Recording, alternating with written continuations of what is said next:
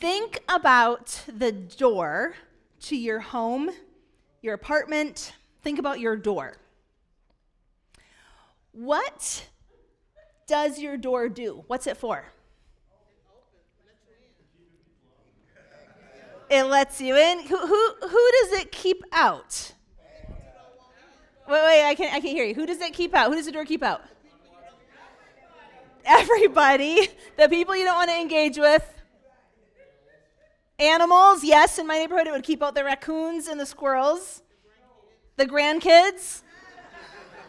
Okay, who else does it keep out? Ex- Why did that just come up from multiple people at the same time? Hopefully, okay. Good. Um, anything else? Uh, there we go. Cold, snow, sleet, rain. Okay. Heat. Good. Good. Yes, Azure does protection, it, it protects us.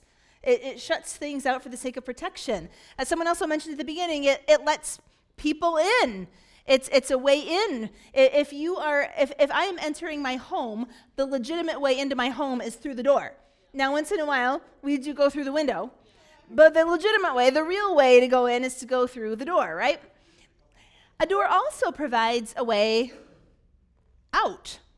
So you're not stuck forever in your house, but the door also provides a way out. So you can come in, you can rest at night, and you can go out and live your life during the day. A door is a transitional point. There is either an in or there is an out, but that door is a transitional point. Can you think of a time in your experience when a door has failed? When a door didn't do what it was supposed to do? Yeah. We had a, when our boys were little, we had a, a, winter that was super cold, and the locking mechanism in our, on our car door got stuck open. So we, we tried to shut the door on the drive to church, couldn't shut it. I think I think it was Adam and the boys, and uh, they were trying to get to church because they had to get to church because you know that's what you got to do. And the door wouldn't latch; just kept bouncing back open again. So he's like, "Boys, just hold on to the door, hold it real tight until we get to church. We'll just pray all the way there." Yeah, it's great parenting. It's you know. but I have another story about a time when a door failed. And for those of you who've been around city life a long time, you've heard this story before, but I thought it connected with some things today, so I thought I would share it again. So thank you in advance for your patience. But this would have been back in the first year of church planting. Adam and I were starting city life. None of you existed yet. Uh, we hadn't even started public services yet. We were just getting ready to go. And I distinctively remember we had moved into our, our neighborhood, which at the time was a very high crack community. There was a lot of craziness that happened all the time. And uh, we were kind of used to a lot of drama. But I distinctively remember that night going to the front door, locking the door, locking the deadbolt, making sure the door was latched. And then going to the back door, locking the door, turning the deadbolt, making sure the door was latched. I, I clearly remember that, securing the door. We went up to bed. We were just starting to get to bed. It was a little after 11 o'clock, and all of a sudden we heard glass shattering. That, that wasn't typically, that wasn't super unusual. We heard that a lot in our neighborhood. It's just that it was kind of extra loud. So we kind of listened for a moment, and then next, the next second later realized that that loud sound was actually our own home. That shattering glass was our own house. And after that shattering glass, it was followed by more and more and more loud loud noises. Now, we're upstairs in a two story home. We have two stairways. We have our main stairway, and then there's a little tiny old, old staircase that's part of this 120 year old home. And, and uh, at, the, at that time, Adam and I weren't super liked in our neighborhood. We had made some enemies of uh, people didn't like it that we were getting in the way of some of the drug business that was going on. They just were suspicious of us being there. And um, uh, so we weren't sure what was going on, but we realized people were in our home, and we asked, the, like, are they coming after? Is this personal? Are they coming after us? Like, what's going on here? And so um, Adam dials 911, and uh, before before he hands it off to me, I, I run and I look out the the bathroom window that looks out into the the the um, uh, yard below, and I saw down in the yard 15 people. I counted 15 people in my little tiny backyard, and there were more in the house. I could hear them. And so I ran, and as I was looking out the window, somebody took, somebody saw me up there and threw a broken glass bottle up. And it was kind of a narrow window, it wasn't a big window. But they threw that broken glass bottle with perfect aim, hit the window, it tore the screen. The jagged glass tore the screen. And I thought, okay, well, they're not high and they're not drunk because there was enough aim there to get that pretty square on. But I ran back and I grabbed the phone and Adam was at the top of the stairs, and I grabbed the phone and I said, um, I said, I, I, just counted 15 people in the backyard, and the 911 operator said, How many? And I told her, and she said, uh, Well, you're gonna have to wait for backup. We're gonna have to call more people. I'm like, Don't, don't delay. Like, just come really soon.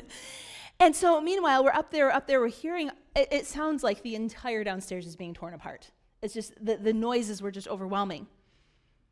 And then our stairs go up, and then they turn a corner and then, as, as, we're at the top of the stairs, just listening and on alert, I'm on the phone, Adam's at the top of the stairs, a man comes up. And we see him round the, the corner of the stairwell landing and come up. And I will never forget that moment. I can see him at the bottom of that turn. And here's me, here's Adam, and we are all looking at each other. It's like a slow motion moment. He sees me on the phone, we lock eyes, and in that moment, I'm just wondering what's going to happen. I, I can't even talk. I can't even tell the 911 operator what's going on. Just, it was just a frozen moment. I finally am able to start talking, and Adam, meanwhile, wrestles the man down the stairs. And it was strange because he was agitated, but he didn't seem to be coming after us. It was a strange combination of energy, but didn't seem to be directly personal. It was kind of a, a strange moment. And so Adam was able to successfully wrestle him down the stairs. And something must have happened. He must have, he, he saw me on the phone. He must have somehow spread the word. A phone is involved. Somebody's calling the police. We probably better get out of here. Because in the next couple seconds, the sounds decreased, decreased, decreased until finally there was one more little clatter over here, one more little clatter over there. And Adam and I looked at each other and said, Is it over? And then the next thing we heard just seconds later was someone yelling, This is the police! Come down with your hands up. So, shaking, Adam went down the main stairs. He surveyed the damage of the, what I would come later to find out was the, the, the front door torn down and the front window smashed through. And I came down the back stairs into the kitchen, and there, there's a door at the bottom of those stairs and I, I started to push it open. There was resistance. I couldn't quite push it open right away. So I, I shoved a little harder, and it opened about this far. And then I realized what was blocking the door. The entire kitchen had been destroyed. Everything was ruined. The microwave had been thrown across the room. The little table and chairs had been broken and smashed. The, the refrigerator had been op- intentionally opened up and thrown on top of things, uh, on top of the pile of debris that was gathering. And there was food everywhere. I, I distinctively, to this day, can still smell coffee grounds and pickle juice. That was what my senses were taking in in that moment. And then uh, there, the, the back door had been torn off of its hinges and thrown on top of everything, too. The, the oven was damaged, the table, the micro, all the, all the utilities, all the appliances were all damaged. And I just stood there looking at the pile of debris that was almost waist high in some places, everything broken. The doors that I had so carefully locked failed. And these intruders broke into our home for the purpose of destruction. It's a story too long for today, but we later discovered a bit of the story of what happened. In fact, the pieces of the story would emerge to us probably over the next 10 years. We would find out. We met, we've probably met four different people in various settings who have been part of the story over the years where people have said, uh, Yeah, I was at your house that night. It's been pretty interesting. But we later discovered what happened was this there's a drug deal about two blocks down and they were dividing up the, the gang was dividing up the drugs as they were doing and gangs have rules they have a law They have laws that they follow, their own laws, their own set of laws. And if you mess with the laws, then there are consequences. And so uh, the gangs were div- the gang was dividing up the stuff. Uh, one guy decided he didn't want to play by the rules, so he just grabbed his portion and took off running. So then, of course, everybody goes running after him. They pick up their broken bottles, they pick up their pipes, and they go chasing him down the street. He randomly selects our house to break into. He's the one who smashes through the window. He was the one who came up the stairs, and the, I don't think I told you this, but he left bloody handprints all along the, the walls. We later found out. Um, well, so then they came after him. They came chasing him. They just assumed he knows somebody there, so we're going to teach him a lesson because these are how we practice righteousness: is we teach someone a lesson when they do the wrong thing. So we're going to destroy the house and mark our territory and just say you can't act that way. That's what they did.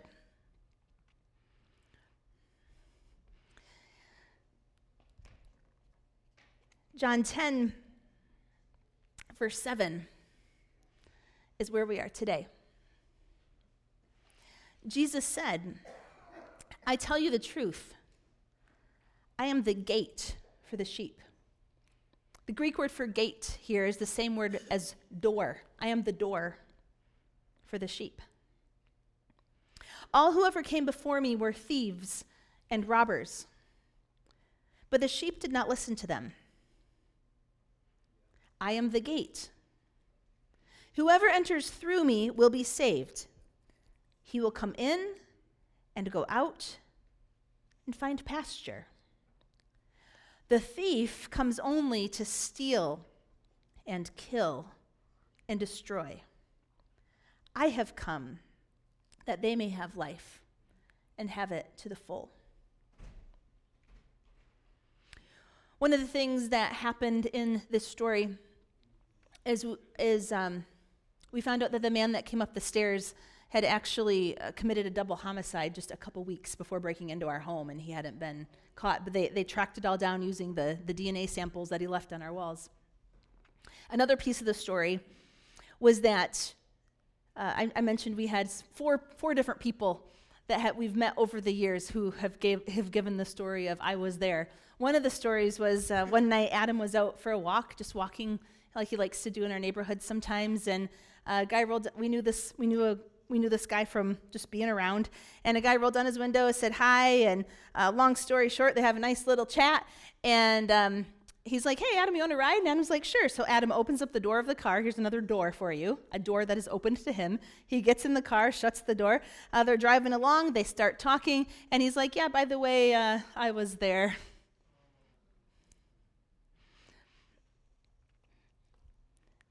Jesus is the gate, Jesus is the door. Jesus says, I tell you the truth, I am the gate for the sheep. I am the door to the sheep pen. All right, worship team, I need a little bit of help from you. If you could jump up and helped me create a sheep pen up here. A sheep pen was a, a small, was an enclosure that was low. It was open to the sky, uh, but there would have been low walls that would have been probably made out of stone, like the white stone that they have in Israel. And um, and, uh, and, and often multiple people's flocks would all be in one sheep pen. And so the sheep would know the voice of the shepherd, and in the morning the shepherds would call would call their sheep, and the sheep would know the voice of their individual shepherd, and they follow the shepherd out and, and do all that. And um, and in fact, next week, eh, we're also continuing in John chapter 10. John chapter 10, where we are today, talks about Jesus as the gate and also talks about Jesus as the shepherd. And next week, Pastor Debbie Turner Bell from Kentwood Community Church will be preaching on the rest of this chapter. You need to be here next week. She is a lot of fun to have. Uh, you're in for a treat. But she'll be continuing this story. But looking at the gate today, we have here this enclosure. This enclosure and the, the, the sheep pen is this place of safety. It's where all the sheep would come at the end of the day. And the shepherd would stand here, and the shepherd would, would count the sheep as they came in to make sure everyone was back. Are we missing anybody? Are we missing any of the sheep? Oh, no, okay, here they are. And the shepherd would inspect each one as they, as they came into the pen. If there were any cuts or wounds, the shepherd would take some oil and, and dab it with oil in order to speed up the healing. And so the shepherd is just tenderly caring for the sheep. And at night, the sheep would all come in, and the sheep, I don't know how sheep, sheep sleep, but they're hanging out in their pen, safe. thank you, thank you. thank you for those contributions. But they're safe. They're safe from thieves that might break in to try to steal them. They're safe from wild animals. They're safe because there's a gate.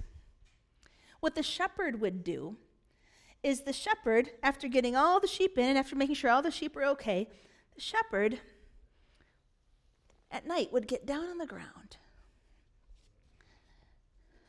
lie here, and the shepherd became the gate. And so when Jesus says, I am the gate, he's literally saying, I am the barrier. I am the protective barrier between all that and you.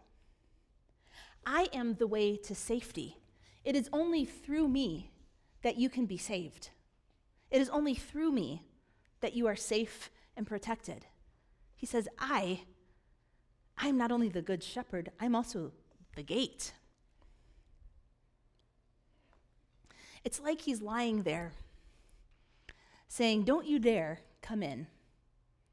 Over my dead body, will you come in? Jesus said, I tell you the truth, I am the gate for the sheep. All who ever came before me were thieves and robbers, but the sheep did not listen to them. He says, I am the gate. Who enter, whoever enters through me will be saved. There's only one way in, there's only one entrance, there's only one way through, and it's through me.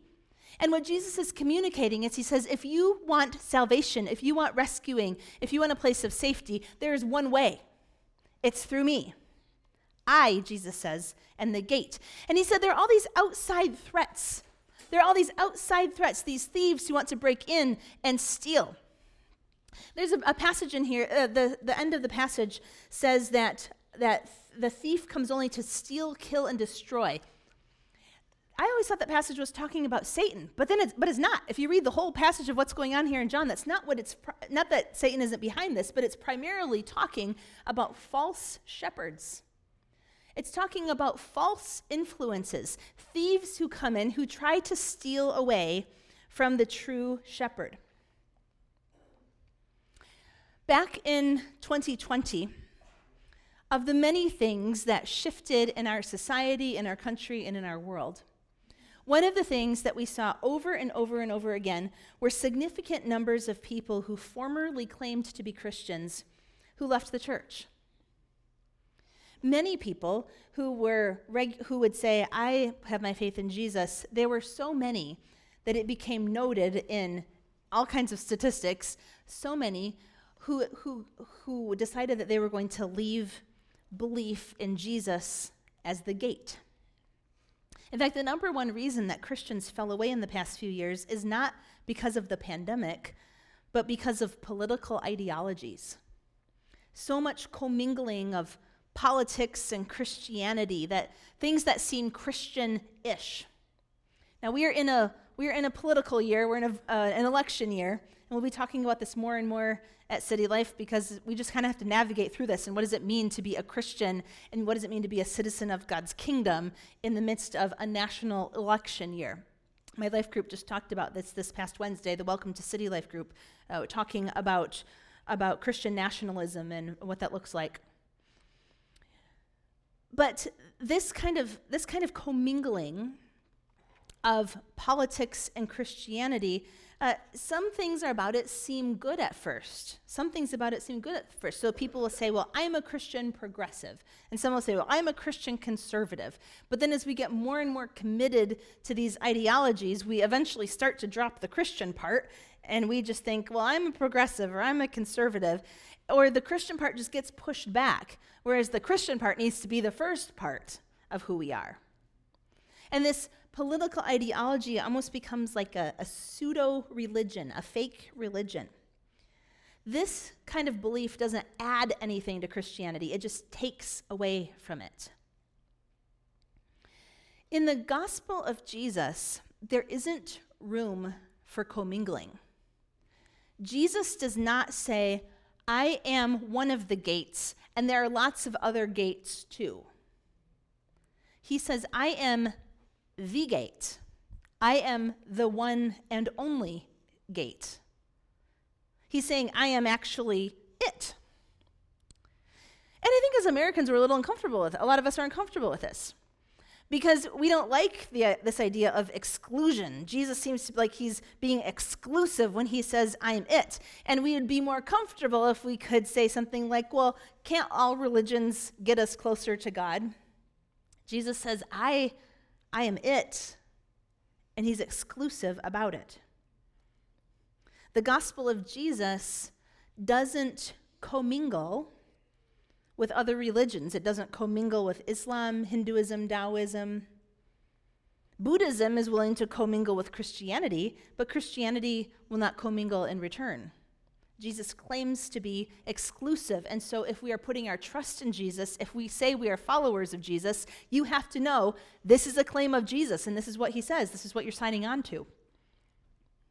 The gospel won't commingle with astrology or horoscopes. Jesus says these are all false shepherds. Not only will other religions not save you, other spiritualities won't save you, even if they look beautiful. Cults won't save you despite promises of love and community. Social justice won't save you, even if it looks like righteousness. You being a very tolerant person won't save you. Sometimes we act like whoever is the most tolerant is the most loving, and eh, that's the most godly. Your levels of tolerance won't save you. Your level of Christian ish niceness won't save you. Jesus says all of these are false shepherds. They are, they are things that ultimately steal from you, they ultimately will destroy you. And anything you try to add to the gospel of Jesus, anything you try to enhance the gospel of Jesus with, only steals from you. Jesus says, Jesus says, He is the only way in, and He is the gate. Those outside the gate are not in. Those who have not come through this one gate are not in. Jesus says, I am the gate. Last Sunday, Pastor Phil was preaching on Jesus' statement that he is the light of the world. And we had the, these pictures of, of the, the time in which Jesus was teaching about I am the world, is, or I am the light of the world, is right around the same time that he's teaching here about I am the gate. Uh, same, same, it's just within a few days of, of the teaching.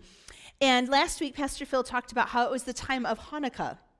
He had pictures of 75 foot poles that had these giant candles on them. And it was this, this amazing picture of these huge flaming torches that were reminding people of what Hanukkah was all about.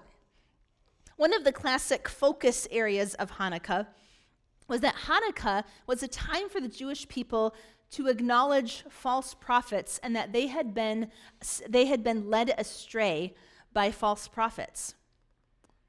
And so during this week, when Jesus is giving his Good Shepherd sermon right here, he's talking about being the gate and being the shepherd, the synagogues at the same time were reading a prophetic critique. And they were saying, Woe to the false shepherds of Israel. The, the classic reading is in Ezekiel chapter 34. It's a, it's a beautiful and interesting chapter if you'd like to take a look at it. But during Hanukkah, the traditional reading was Woe to the false shepherds of Israel. So here, that's what's going on among the Jewish people. And then Jesus comes along and he's like, I'm the good shepherd and I'm even the gate. And anyone who claimed a way of salvation other than Jesus, Jesus says, is robbing people of truth. Just like a thief climbs over the wall, false teachings attempt to bypass Jesus. In the New Testament epistle of 1 John, in 1 John chapter 4, we read, Dear friends, do not believe every spirit, but test the spirits to see whether they are from God, because many false prophets have gone out into the world. This is how you can recognize the Spirit of God. Every spirit that acknowledges that Jesus Christ has come in the flesh is from God, but every spirit that does not acknowledge Jesus is not from God.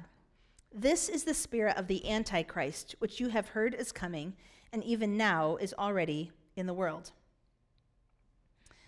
Jesus says the gate is the only way, only legitimate way in. I am the gate. Whoever enters through me will be saved. Every other way in is an illegitimate way, and that's the way of the thieves and the robbers. So, what exactly is happening with the gate? What is the gate letting in? What is the gate going out? I, I love this picture because at night, the shepherd brings the sheep into the pen. And what they have here is peace, they have rest, they have restoration. There's, it's this place of safety and protection. It is, it's the kind of rest where you're not afraid to go to sleep because you know you're okay. There is a peace that is there. But they don't just stay there because Jesus is a gate, he's not a jailer. And so when morning comes, he lets them out, and then they go into pasture and they feed on the grass, and they are safe and they're watched over by the shepherd, and they're flourishing, they're being filled, they're not hungry, they're being cared for and watched over. It is this picture, this gate that brings in and this gate that lets out. It talks about the sheep coming in and the sheep going out. It's this picture of beautiful peace, flourishing, wholeness the kind of life that God promises to those who put their trust in Him. This is why Jesus came, because life can be radically different. This is why Jesus came. He says, I have come that they may have life and have it to the full. I have come that they may have life and have it to the full a flourishing life. Thieves come for taking. Thieves come to tear you down. Thieves come to wear you down. Thieves come to throw you into self doubt and confusion. Thieves come to steal from you your sense of purpose and dignity, and they only come ultimately to destroy you. But Jesus has come for your life. JD, come on up. Jesus has come for life, abundant life, flourishing life. And Jesus says, I and only I can do this for you. He says, I am the gate. I love this part in John chapter 10, verse 9. Uh, it's on the screen. Jesus says, I am the gate. And then what's the next word? Whoever, whoever enters through me will be saved. Jesus is saying the full life is available to all people, that only my sheep, that my sheep can only come through the gate. There's only one way. But all the sheep are invited, all the sheep are encouraged to come. Whoever enters through me, Jesus says, will be saved. And some of you might be thinking, well, I'm, I'm, the, I'm that black sheep. And Jesus is like, But I'm the gate, so I've got you covered. I'm, I'm that wounded, broken down sheep. My wool's no good. And Jesus is like, But I'm the gate. I've got this figured out. I love that message that whoever enters through Jesus will be saved. So it's an exclusivity, and that the only way is Jesus, but it's an inclusivity, and the invitation is open to all of us. He is the gate. And I love this part of the passage that says in verse uh, in chapter 10 verse 9b he will come in and go out and find pasture. It's just this picture of life the going in for the resting, the coming out for the, for the feeding, the flourishing, the whole beautiful life. he will come in and go out and find pasture. And my question for you today is if you have not yet gone through the one gate, Jesus, will you go through Jesus? He is the only way to that abundant life. He is the only answer to the cry of your heart. He is the only answer to that deep hole in your soul. That thing that you know just isn't quite right, that's, that's missing. He'll bring the answer to that. Will you enter through the gate? The Greek word for gate is also door. And the exact same word is used in the Gospel of Matthew, chapter 27. After Jesus dies on the cross, he is buried, he is put into a cave. And the opening, there's one opening to the cave, not two, there's one opening to the cave. And it's called a door. Same word as, as the gate and they roll this large stone against the door of the tomb. Jesus willingly went into that tomb. He willingly let himself be shut up there, and he powerfully and all in his own power came out of the door of that tomb. I wish I could have seen that moment when that stone rolls away. We hear about the earthquake. I wish we could have seen that moment when that door is moved and Jesus bursts out of that doorway.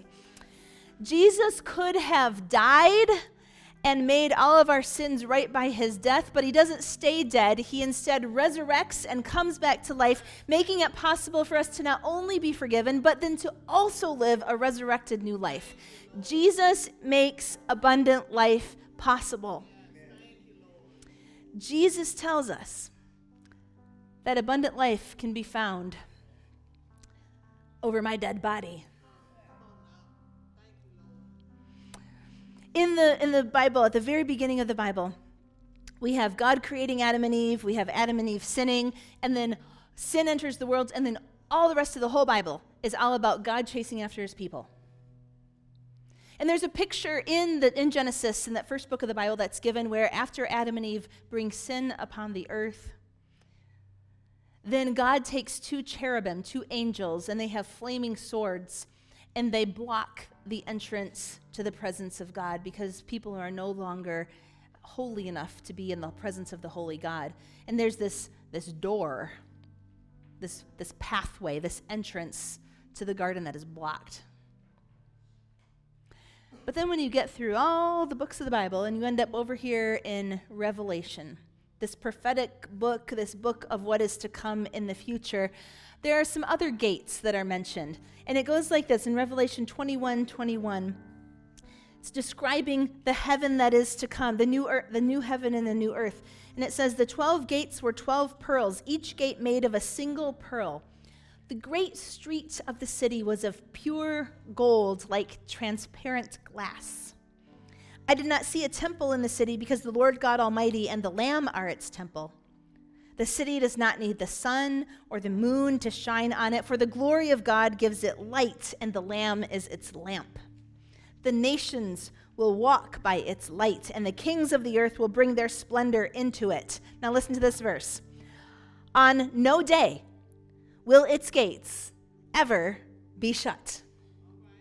For there will be no night there. The glory and honor of the nations will be brought into it. Nothing impure will ever enter it, nor will anyone who does what is shameful or deceitful, but only those whose names are written in the Lamb's book of life.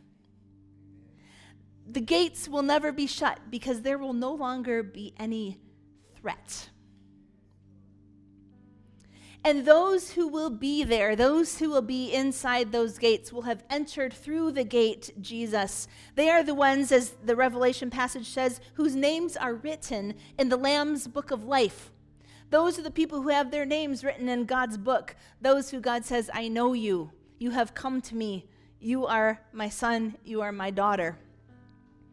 It is those who have gone through Jesus, the gate, the only way to salvation and all who have done so have their names written in the Lamb's book of life. My the story of our home invasion has another part to it. When I came down those stairs into the kitchen and I, I shoved open that door and was taking in all of the debris around me. Just a little ways away, there was a little piece of floor that was showing that hadn't been covered up. And on the bottom of the on the floor, I saw a, a small bag with a small loaf of bread in it. And that was something that we had purchased for communion for one of our life groups that we had started up that we're going to use the next night. And that, that bread in that bag was all squashed. It had been trampled on, it was smashed. It was still in the bag, but it was all, all smashed up. And right next to it was a little miniature bottle of, of grape juice. And we had this crushed up bread and this bottle that had been thrown down and trampled on on the floor.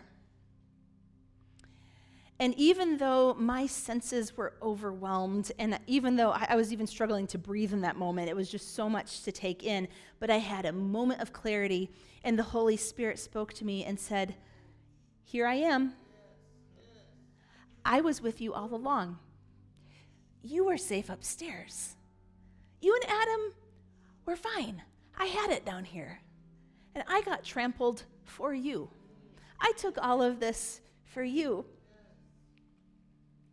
And it was like he said to me in that moment this happened over my dead body.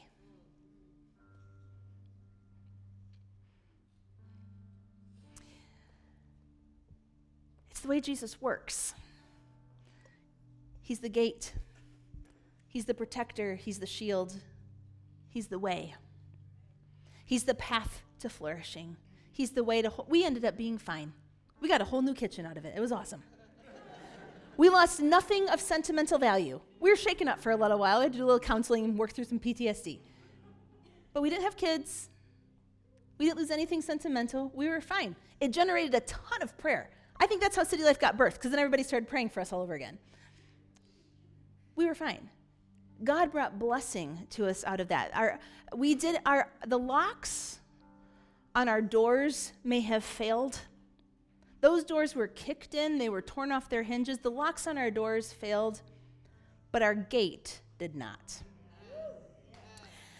Jesus says, I am your gate. I am your gate. I am your rescue. I am your way. All the other things you might pursue will not lead to the kind of flourishing life that you want and that I want for you. Jesus says, I want a flourishing life for you like you can't even imagine. And he says, I'm that way. And Jesus, I, I, want you to know the cross was not a tragedy, the cross was a strategy. Jesus said, I lay down my life. This is just later on in John chapter 10. He says in verse 17, I lay down my life only to take it up again. Surprise. No one takes my life from me, Jesus said. I lay it down on my own accord. I have authority to lay it down and authority to take it up again. And the invitation he gives us today is come, all you who are weary and burdened. I'll give you rest, I'll give you pasture. In Revelation 3, the Lord is speaking to the church that has fallen away.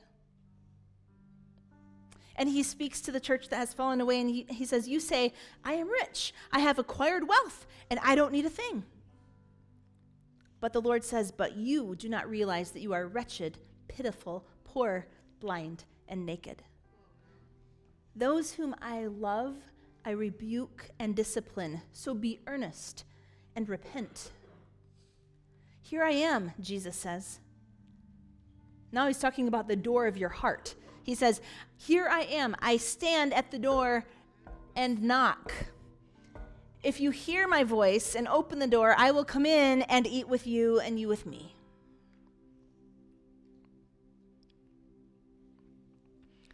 How do we get this abundant life? It's through Jesus.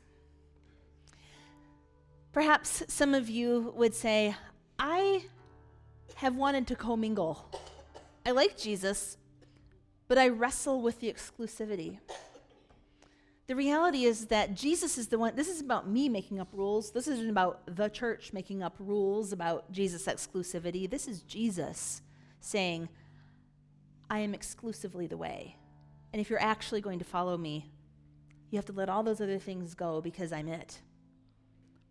And if any of you would be in that position today of you, have been wanting to commingle some things, but you like Jesus, I would encourage you to make a decision for him today, to lean toward that and say, Jesus, you're my gate. Maybe I don't have all the answers yet, but Jesus, I choose you and I commit to going through you. You're my gate. I'm going your way. It's a step of faith. But the, the assurance of that and the proof of it of its truth will come to you as you believe and as you trust in him for that. He will make that known to you. Others of you might be wandering sheep. It's time to come in at night, you're, you're over here. It's time to pasture, you're over there. And I just invite you today, if, if you've kind of been wandering a little bit, you know that Jesus is the gate, but you've kind of liked doing things your own way. The scripture says that those whom the Lord loves, he corrects and disciplines. And so the invitation to you today is to come back to the gate. Get going again. It's ultimately not about you and how good of a sheep you are. It is about you coming through Jesus and letting him anoint you with the oil to deal with your wounds, letting him count you and pay attention to you and look you over and give you the care that you need. Your shepherd is waiting for you. The gate is here and you're invited to it. He's not going to make you come, but you're invited to the gate. Would you bow your heads with me? If you would say, I've been, I, have I've been commingling. I, I like Jesus, but I've kind of been dabbling in other stuff too, and I, I'm ready to just say, I'm going to pursue Jesus exclusively. If that's you today, would you just lift your hand wherever you are? Okay. Yep. Lots of hands. And if you would say, I've been a wandering sheep, and I need to do a little repentance and come back to Jesus as my path. Jesus is my way. Would you lift your hand? Jesus is my gate. Yeah. Yeah. Lord Jesus, you see your sheep. You see your sheep. You love your sheep. You're counting your sheep. You see every single one. You call every sheep by name. You have invited us into your pen. You have invited us through the gate. You have invited us out of the gate. You've invited us into abundant life. And Lord Jesus, in this moment, we confess our brokenness and our wounds and our flaws. We confess our fears and our, our stubbornness, our willfulness against you, our desire to have our own way. We confess our sin and the ugly stuff that has been part of our lives, the ugliness that has been part of all of us. We confess that to you. We say we are sorry. And if you are praying this prayer, I invite you to turn from it. It's called repenting in the Bible. It's to turn your back on that and to decide now you're going to move in it with the help of God. You're going to go in a new direction, turn a new path, go a different way, going toward the gate. And Jesus says, Repent of your sin. Confess me as the way, the truth, and the life. Believe that I am your gate and your Savior. And receive your status as a daughter of God, as a son of God. You are a child of God, Jesus says, and you are mine.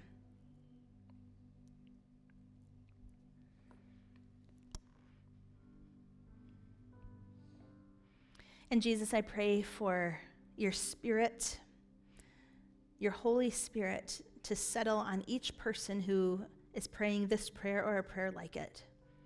And I pray that your spirit will anoint wounds. I pray that your spirit will fill with a sense of confirmation and assurance that they belong to you. And I ask, Lord God, that your Holy Spirit will give them a new glimpse of the abundant life that you have for us. Amen.